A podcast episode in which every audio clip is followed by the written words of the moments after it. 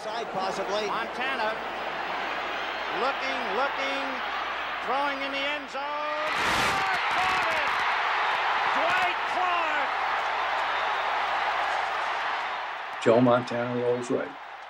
And he throws a pass to only one person in the whole stadium could catch the fingertips of Dwight Clark. Some players coming out of the right corner of my eye, and he just. That's it. It's the catch. Put another log on the fire. Nobody here is getting tired. This is The Fire Pit, hosted by Matt Ginella. Where some might say Walter Iooss is the Michael Jordan of sports photography, it's actually more accurate to say Michael Jordan is the Walter Iooss of basketball. Iooss has been taking pictures professionally for 59 years. He has shot every Super Bowl. He has over 300 covers of Sports Illustrated, which includes action, portrait, and swimsuit. His versatility, personality, and talent, along with the trust and respect of his subjects, plus his passion for sports and his craft, have earned him a spot in the International Hall of Fame of Photography. I've done several stories on Iooss through the years. I was lucky enough to edit some of his images. I carried cameras for him at a Super Bowl. I've played golf with him at his two home courses, Montauk Downs on Long Island and Crandon Park on Key Biscayne. His swing, like his iconic career, is one long exposure. Today he tells the story of chasing Tiger to recreate Peskin, almost botching a portrait session with Jack and Arnie. Arguably the most famous image in NFL history. And he shares several stories about his special relationship with MJ. To offer some perspective and insight into the photographer and the man, we've called upon Neil Leifer, Iooss's counterpart at Sports Illustrated, going back to when they were teenagers. Where Leifer has Ali over Liston, Iooss has Dwight Clark over Everson Walls. Walter and I were fanatical about covering every big event we could cover. And each one of us, like I say, wanted you wanted to get the cover of the magazine, which essentially was the gold medal. Uh, you wanted to get the opening spread in the magazine, which was always a big picture. And unlike, I think, most of the other guys, Walter and I wanted to get both every time. The other voice you'll hear throughout is Christian Iooss, the oldest of Eva and Walter's two sons. Christian is a photographer, a photo editor, and is currently the executive producer of video at Discovery Golf you know, they always talk about this Iooss luck, and I, have never said that it's luck. I mean, this is a guy that has grown up obsessed with sports. You know, he he was a great athlete in his own right, um, and it's just fascinated with the game and the movement and knowing where to be and what the plays that are going to happen come from like this life of just living sports. Um, and I've always attested his luck to just knowledge. You know, like that's it. I mean, uh, has there been some luck involved? Probably but you know knowing where to be on a field and knowing which way a ball is you know a throw is going to go is, is, comes from a, a life of just obsessed with sports. Born in 1943 walter iooss jr grew up in east orange new jersey the son of a decorated jazz musician and the grandson of nimble fingers a ragtime piano player and as walter puts it the pride of brooklyn. I'd see my father on sunday and as a musician, a lot of musicians like photography. And that was his hobby throughout his life. And he got me interested. And we went to a New York Giants football game in 1959. He bought season tickets. And he bought a 300 millimeter f4 Takumar lens and an Asahi Pentax camera on the Upper West Side, where all the camera stores were back in the 50s. And he used to go in there. I'd go in with him and, you know, talk cameras, but I didn't know. So a six game season at home, you know, 12 game regular season.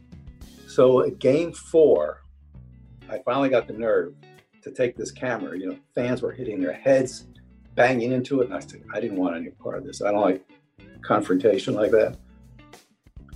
And I shot, you know, 10 pictures or something. We went back to East Orange, where my home was, processed that roll of film, and held it up to the light.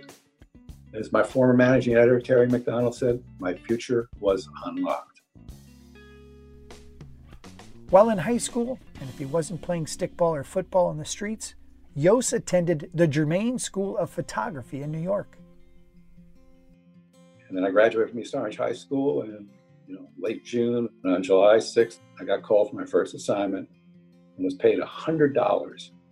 I mean, that's a lot of money. And then when, then when I go to football games, okay, we want you to go to the Giant game on the sidelines. I go, really? Then I get back to my friends. Oh, they're paying you to go on the sidelines and take pictures? You're like a thief. I mean, who wouldn't want to do this? I mean, we're all children at that point. Just a kid in a man's world, young Iooss called Sports Illustrated and convinced George Bloodgood, the magazine's deputy picture editor at the time, to review his portfolio. Bloodgood agreed to provide young Iooss with film and processing for select assignments. He sent me to Buffalo uh, like 1962. So this is 61 is when I started. It was the first plane I ever took. I remember getting air sick on the plane. I was a nervous wreck. And I went to Buffalo and shot Boston versus Buffalo, the American Football League. And there was a, a running back on Buffalo. His name was Elbert Golden Wheels Dubenion. And he ran a kickoff back 105 yards. And I got the whole sequence. And apparently, during the meeting with the managing editor, Andre Laguerre, he says, Who took these pictures?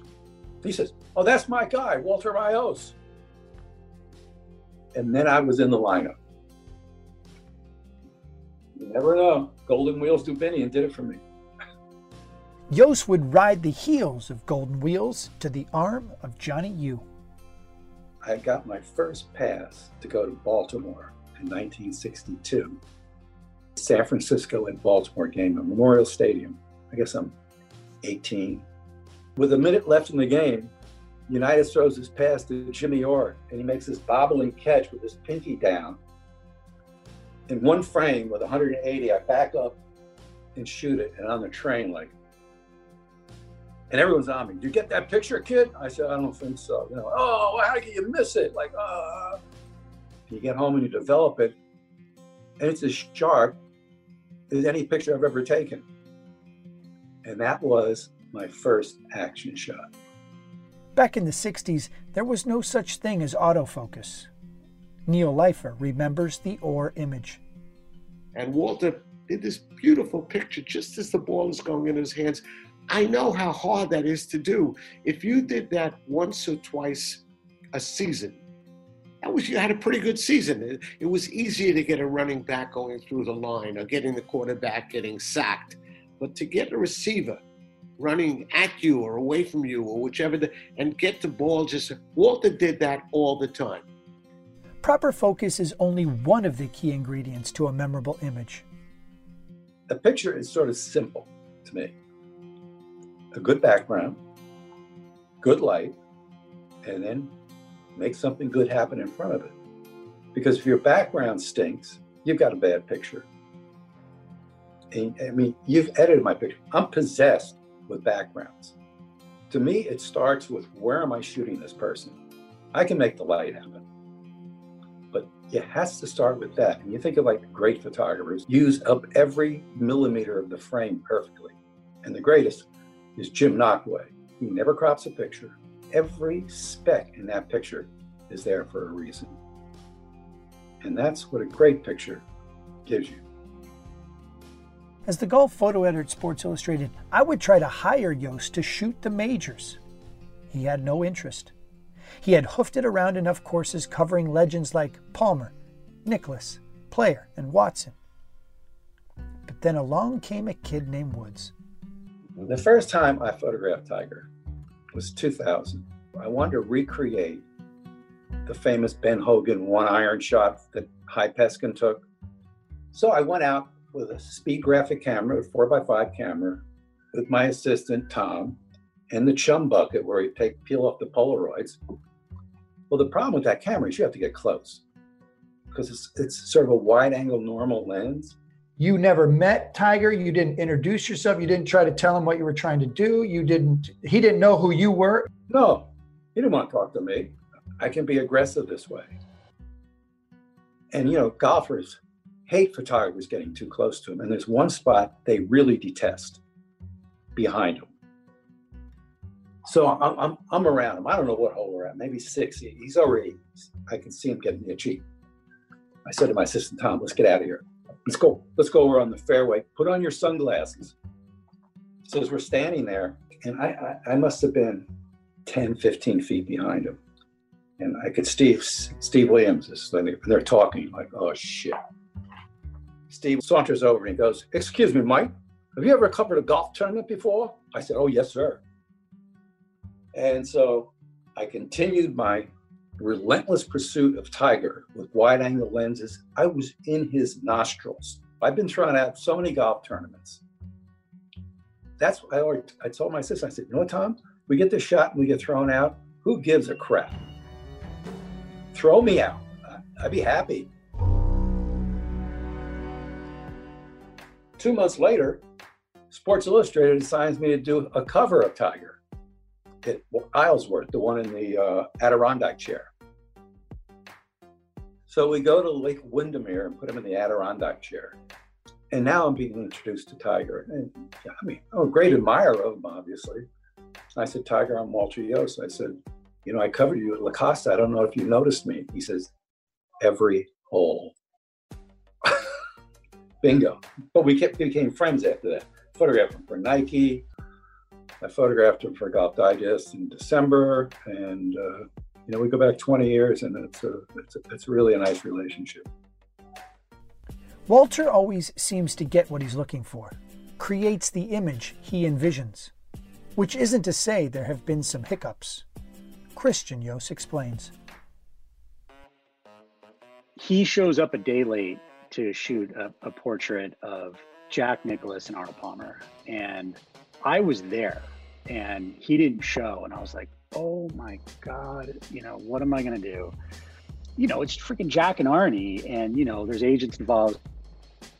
And I'm in Montauk, and Christian calls me and says, Where are you? I said, I'm in Montauk. He says, The shoot's today. I said, What? So I flee out of there. I drive down Philly. And I'm like a day late. So I get to the press tent and I see Jack. I find Jack there. I, you know, will you do it today? Okay, after lunch, no problem. Arnie had just left. It was raining that day. He had left the putting green. And I said, whoever's running the press desk, I said, you have to get me in touch with Arnold. So I can't, I can't give you out any numbers. I said, please. He says, I'll, dial his home number for you. Rings and rings and rings and rings. And he's just about to hang up. He goes, hello? I said, Arnold, hey, it's Walter Iooss.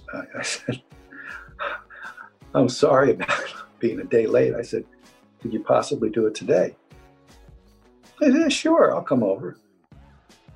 And I brought the two of them into this hotel room and posed them together.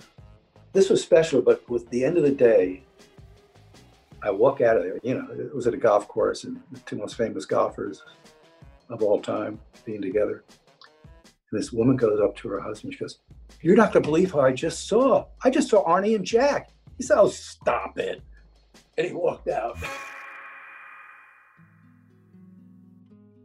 Did you ever have the sense that between Jack and Arnie, they they knew what they were doing. They knew they needed each other. That's what makes sports great. You know, you need somebody out there.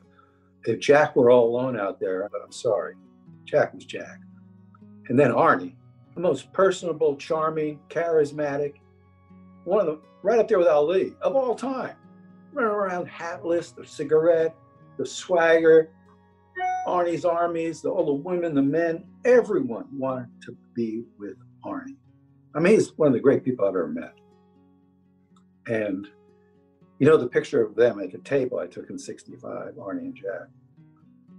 There's three signed images by both of them and myself. I gave one to Jack, gave one to Arnie, and I have one. And the last time I went to Latrobe and went down the staircase downstairs, that picture was on the wall. It's like, ah. That meant a lot. Arnie, Jack, and Tiger. That was obviously Iooss's big three in golf. But I asked him for his three most memorable images. Slam Dunk 88 in Chicago, the Blue Dunk in 87 in Lisle, Illinois, and January 10th, 1982, Dwight Clark's catch. The story with the catch is in July of 1981, I was sent by Sports Illustrated to spend a season with the Cowboys. So I started in Thousand Oaks, California. Every game I'm with them. I'm in with the team. It's like family now. I've seen all kinds of things you wouldn't even imagine. I'm not even going to talk about in the locker room.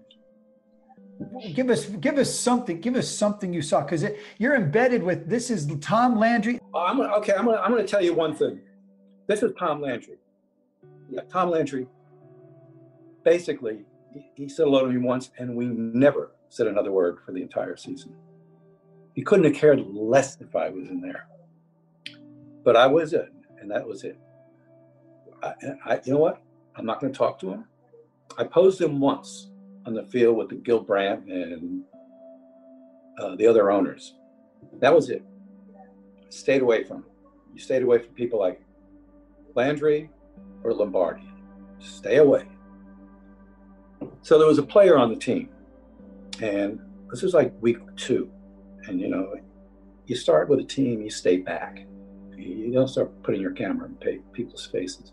And this guy comes up and he says, I want to take a picture of you. I want you to take a picture of me being shot up. You know, I look around, okay, they're they're testing me. I said, Why would you want me to do that? He says, So I can give it to my son so he never plays pro football. I said, I'll do it on one condition. I'll give you the roll of film. So I went to the trainer's room, got shot up, I shot it, I gave him a roll of film. And he became my best friend on the team. I'm not mentioning any names. So we go to San Francisco. And you know, team's wired up. They're passing out these, these energy build lactate, breaks down lactate acid. I mean, everyone's taking PR guys. Give me six of those things. I almost took the field. I was so wired up. So the game's going pretty well. You know, next game's the Super Bowl. And then with what, 56, 58 seconds left in the game, Joe Montana rolls right. Montana looking, looking, throwing in the end zone. Dwight Clark. He throws a pass to only one person the whole stadium could catch the fingertips of Dwight Clark. A moment that reversed the course for not only Dwight Clark, but for the 49ers franchise and for a season long project on the Cowboys. So I pressed Iooss for more details as to why he was ready with a short lens. Sports Illustrated ran a cover either the year before of uh, Dave Logan in Cleveland making a one handed catch on the sidelines, 50 millimeter. Maybe it was in 1980. When Montana rolled right, I was with a, a zoom, like an 80 to 200 zoom. I have that picture, big lenses down. And I got the 50 ready. And I shoot the sequence of the pass, and I drop it, and I'm pre focused like at 12 feet. So I just pick up the camera and I see some players coming out of the right corner of my eye, and you just, that's it. It's the catch. it's like, it's that old saying, chance favors the prepared man. So, you know, I was thinking ahead. You just never expected a play of that significance to happen. But that's why you got to be ready. And the season's over. And it's like, I mean, catch didn't exist at that point. This was just a touchdown. And I went into the locker room. The single saddest place I've ever been outside, you know, funeral of personal friends. The silence was deafening, as they say. And that was it for the season. And the magazine ran all of John Underwood's text and almost none of my pictures, which really pissed me off. But that cover came out next week, which I didn't even know. I was on the road again, called The Catch. So suddenly, over, you know, 40 years, this has become arguably the most famous picture in pro football history. And oddly enough, I never met Dwight Clark, but we were always connected by a 500th of a second. And, you know, obviously, I'm happy I took that picture now, but not in 1982. For more on this memorable moment, once again, we hear from Leifer and Christian Iooss. The catch, I like to say what separates the average sports photographer from the truly great ones is there's so much luck involved in sports. You've got to be in the right position. The catch happened right in front of Walter. It could have happened at the other corner of the end zone, and you're not in the position. What separates the really great ones from the ordinary photographers is when you're in the right position, you don't miss. And Walter was clearly in the lucky seat, and he didn't miss my favorite part and my favorite anecdote about the catch is not so much like what went into it and what happened. My favorite part of this, at some point, like when you watch the footage, the camera, you know, pans and follows Dwight Clark and it goes up. And when you look in the background at all the photographers and media, they're all like looking in, in amazement about what's happening. And there's one guy with a camera up to his face, and it's my dad. Iooss's greatness is not just capturing an image, it's also conceptualizing. Uh, Walter, I'd like to go to Chicago and shoot uh, Michael Jordan. Oh, okay. So they sent me to Lisle, Illinois, at a kids' camp. His brother was there. I did some portraits of him.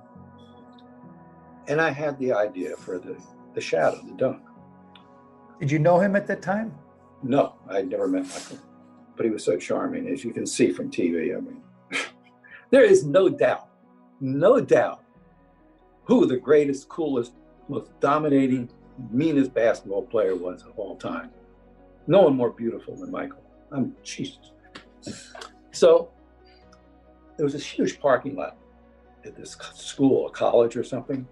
So I painted one section red, not me, I had someone do it, and another section blue because I wasn't sure which uniform he was going to show up in.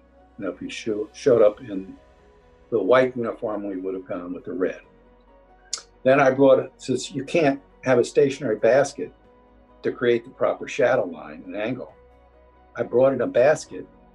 I called the NBA, I called someone in Chicago. The only place I could get an NBA basket was trucked in from St. Louis. Back in those days, who cared about money? So a guy trucked in an NBA basket, which you could lower and then set at any angle so you get the shadow in the right spot. Then you have to do it at a specific time of the day. It can't be too early or too late. If there are clouds, you've got a problem. So Michael comes out in his red. We go blue. I go up in the cherry picker. Maybe does 10 dunks. And the blue dunk came to be. You painted the asphalt in the parking lot. Did you have to repaint it afterwards or just? Hell no, I left town. I got out of there as fast as I could. Again, as Christian Iooss explains, as it relates to MJ and other megastars, timing is always a factor. Think about like my dad's career and it you know like there's this roller coaster peak and think about the athletes that he had access to you know michael tiger montana ripken kobe slater. I mean here's a guy who's really good at what he does and has access to incredible athletes pre-internet age right? So they need the media you know like magazines and newspapers and tv are important. And you know like here's a guy here's a photographer who, who they can request. I mean Jeter you name it. I mean they wanted to work with him because they trusted him and they know that they needed their name their pictures uh, in these media outlets. And um, kind of fortuitous timing on some of it. The slam dunk contest in the late 80s mattered thanks in large part to little guys like spud webb. Then there's Clyde the Glide Drexler, the human highlight film, Dominique Wilkins. And in 1988, in Chicago, Michael Air Jordan was the defending champion. Yet again, Iooss had a plan. I'd gone to the slam dunk contest in 87 in Seattle and lit it theatrical. Some nice pictures.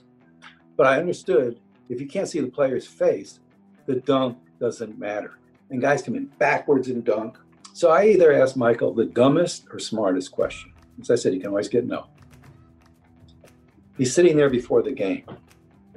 And I'm there like four hours before because I have strobes. I light the arena. I say, Mike, it's Walter Iooss. Oh, yeah, how you doing? Oh, yeah. You say, I'm a little cold. I said, Michael, I explained the situation about Seattle. And I said, well, is there any way you could tell me which way you're going to take off from? he looks up at me and goes, sure. I said, well, how are you going to do that? He says, I'll put my finger down on my knee and I'll point. I said, you're going to remember this? He says, watch me, because everything's a game. Here's the story. Wilkins finishes with 145. Michael Jordan needs a 48 to tie, a 49 to win. Creativity and imagination is the key. Plus, he's got to make the dunk. So I look over the bench, finger, okay, I move to the right side. So it comes down to the last two dunks. One that preceded mine, which looked like a slam dunk. So at the next to last dunk, I'm right at the stanchion. I'm like closed up like that at the Hasselblad of the super wide. He dunks and he lands in my lap. Last dunk, he goes the same spot, and I'm in the same spot again, like, like I'm in my position. And he looks down at me, he goes like this. And I move over three feet, one frame, that's the slam dunk. They gave Jordan a 50. He defends his championship. In 1991, the Chicago Bulls won their first of six NBA titles. Jordan had averaged over 30 points per game, six rebounds, five and a half assists, and had been awarded his second of four NBA MVPs. Again, Iooss was conceptualizing. It was a bad year in 92. I was having a really bad year. There were no jobs. And I was like, I, I've got to get some work, man. And there was a book of Elvis Presley shot in 56, Behind the Scenes by Albert Wertheimer. You know, one of the great photo diaries of all time. So I, I flew to Chicago. I had a job in Hawaii, actually. And on the way in, I stopped in Chicago. I just waited for the locker room to clear out. He walked out. He said, Hey, Walter, what are you doing here? I said, I've got an idea. He said, Your ideas usually mean work. And so we walked out to the edge of the stadium. We're still indoors, and his, guys were there, Gus. And I pitched him on this idea that this would be your photo album for the rest of life. Look, you already got the NBA ring. You're all MVP. You got your children. You got your family. Pretty much done it already. Why don't we document one year? I like this idea. Give me a week. And I flew back. And I said, What do you think? He said, Let's do it. We just shook hands. We had no publisher, no title. And I, I think I was like 30,000 into it. Yeah, I spent a lot of time at the Ritz Carlton in Chicago in the winter, flying all over the country. No one was paying anything.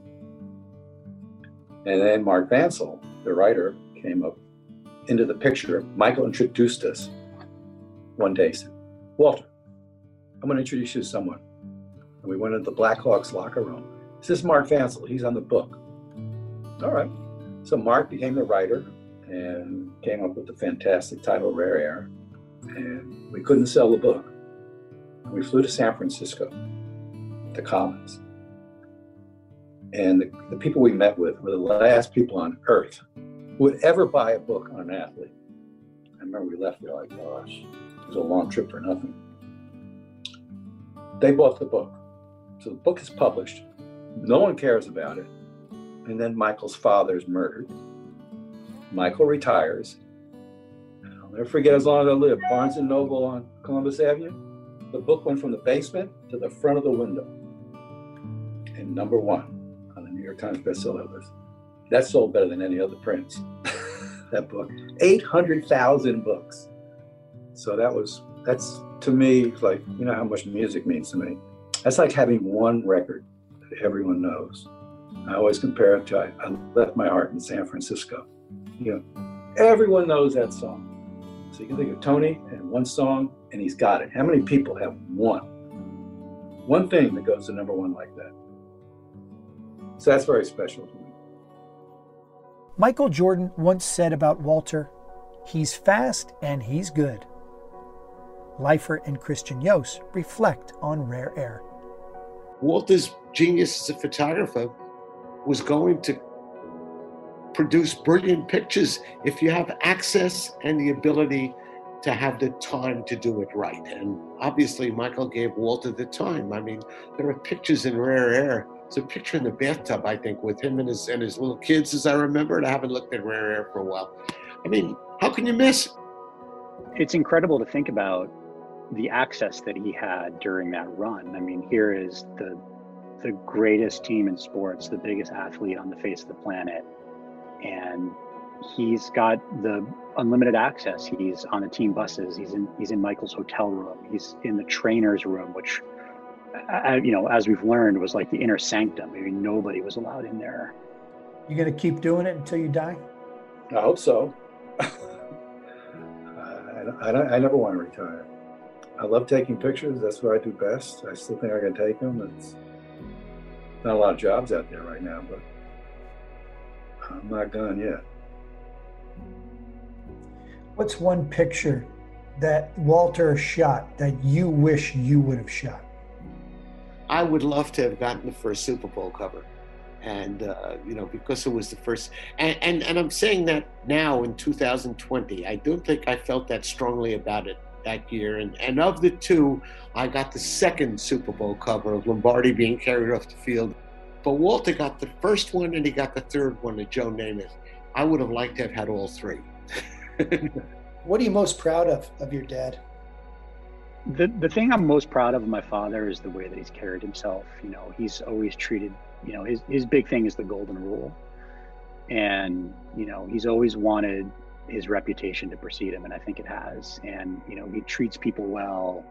He cares about people. He's a family guy. I mean, he loves his grandkids. I mean, he's he's he's just I think gone about his career and his personal life in the right way. Um, and for me, that's something I really look up to. It's a tradition on the fire pit. We ask our guests, do you have a favorite fire pit that's a happy place for you? Yeah, our pool in the summer in Montauk. That's the pit. That's where the good stuff goes down. Well, that's where the kids are. You know, it's all the grandkids, all families there. The pool will be open in July. Hi, I'm Matt Ginella, your host of The Fire Pit. As a listener to this podcast, my friends John Ashworth and Jeff Cunningham at Linksoul in Oceanside, California, are offering you a 25% discount on all future orders of what I consider the best golf and lifestyle apparel. Whenever you go to linksoul.com, use promo code MattyG25. In the meantime, make par, not war, and stay safe out there. Thank you for listening to The Fire Pit. This podcast is produced by Alex Upegui, edited by Rex Lint, theme song and music by Joe Horowitz. Please rate and review on Apple Podcasts, and you might find your review featured in a future episode. Got a question, comment, or a story for us to track down? You can find me on Twitter at Matt Ginella or on Instagram at Matt underscore Ginella. And if you haven't done so already, please subscribe to The Fire Pit on iTunes, Spotify, or Stitcher.